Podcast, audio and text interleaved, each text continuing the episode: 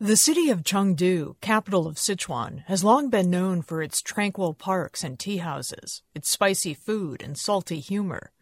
It's also known these days as one of two Chinese cities running pilot projects that are supposed to strengthen rural land rights for farmers. Chen Jiazi, vice president of Chengdu's Chinese Academy of Social Sciences, has advised the local government on land reform. 关键还是 he says the land originally belonged to the farmers, right? So the land rights have to go back to the farmers. If that happens, they'll invest more in the land. So their harvest will be better and they'll make more money, or they can trade the land or use it as collateral so they can do something else. Chengdu has started with trying to give farmers written title to their land, but that's not as easy as it sounds.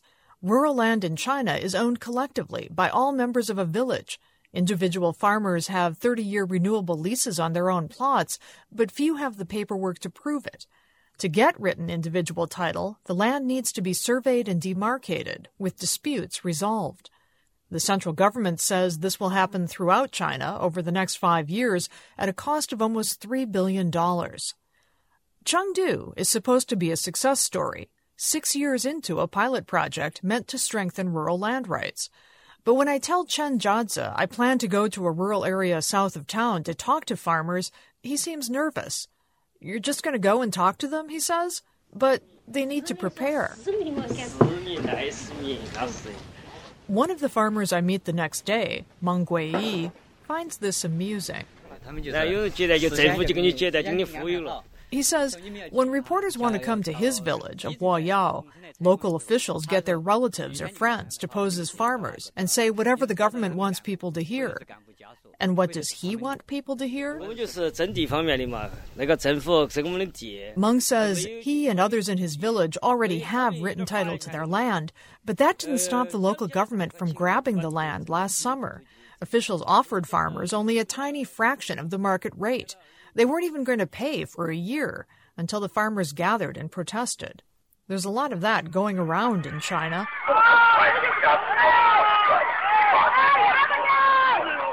This protest was in January in the same county. Here, angry villagers are confronting the police, who beat some of them up. The villagers had found out that land they'd leased to a golf course for 20 years had been quietly sold to developers, and the villagers got nothing. Some 40 million farmers have been turfed off their land in similar ways throughout China over the past decade or so.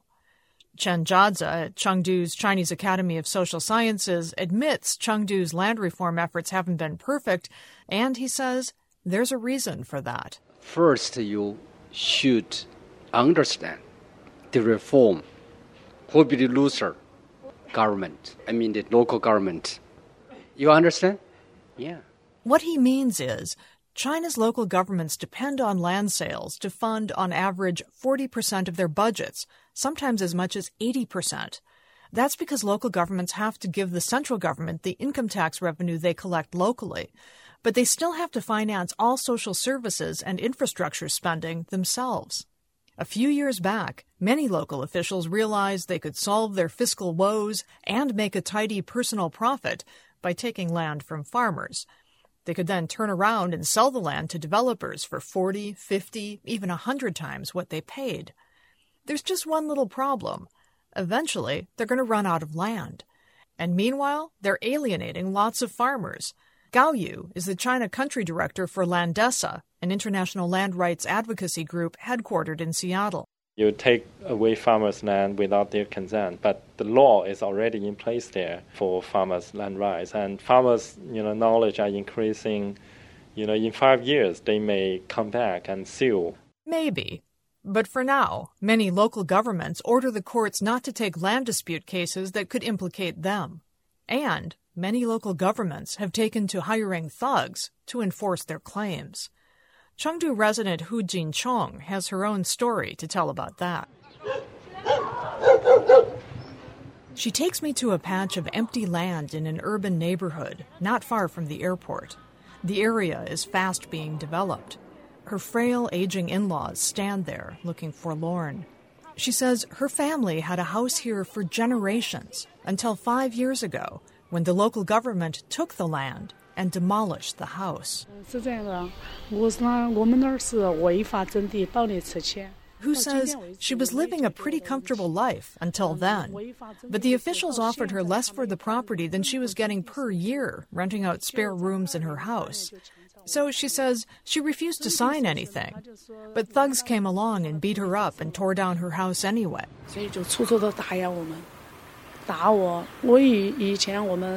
She's been fighting this ever since, trying to get heard in court and being refused.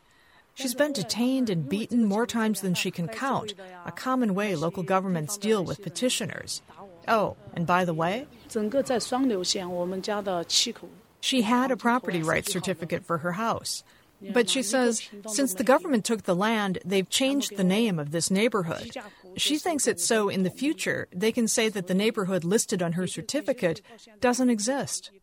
The Chengdu government didn't make anyone available to talk to me about such issues, despite repeated requests over several weeks. The central government has launched investigations against several former Chengdu officials, including the former deputy party chief, for corruption related to land sales. China's new leaders are aware of the resentment building in the countryside. The income gap between rural and urban China is dangerously wide and growing. And it's made worse by the fact that city dwellers can own and sell private property, while most rural dwellers cannot. The government would actually like more farmers to move to cities, which would free up small plots of land to be consolidated and used more efficiently. But pulling farmers to cities with jobs and services might work better than pushing them off their land into a precarious future. Chen Jiazi of the Chengdu Chinese Academy of Social Sciences says if local governments really wanted to serve the people, they'd support land reform. But uh, as you know, in China, most local governments, they have another task. And that is to turn in impressive economic growth figures with local leaders competing for kudos and promotions. Landesa's Gao Yu says, okay, but there's a different way to encourage growth than by just moving farmers off their land and into cities. Personally, I'm seeing a lot more opportunity in the countryside. If you build more infrastructure in the countryside, people feel drawn to the rural places. That's probably a more healthy development. And then farmers will make more money and will have more to spend on consumer goods. The government desperately wants Chinese to spend more on consumer goods, so it's a win win win. Allowing farmers to own the land outright might have an even bigger impact, but that's tricky under a government that still calls itself communist, says Tom Miller, the author of the book China's Urban Billion. He says it goes back to when the communists first came to power because you know they took land away from these feudal um, landlords um, as they saw them. They thought that the peasantry had been screwed essentially, and they gave it to the farmers, and in, you know, and it's collectively owned because supposedly that provides protection. The fact of the matter is, it actually means that it puts the power into the hands of the village chief or or whoever else um, can be bribed, and actually it does not protect individual farmers at all. At lunch with some farmers south of Chengdu, each dealing with a land dispute, I heard one of the things that's past due for change the attitude of some local officials toward the people they're supposed to serve. This farmer says one local official told her the government is like a blanket, and you farmers fighting for your land rights are like fleas underneath it. No matter how hard the fleas try, they can't throw off the blanket. But that hasn't stopped them from trying. For the world, I'm Mary Kay Magstad, Chengdu.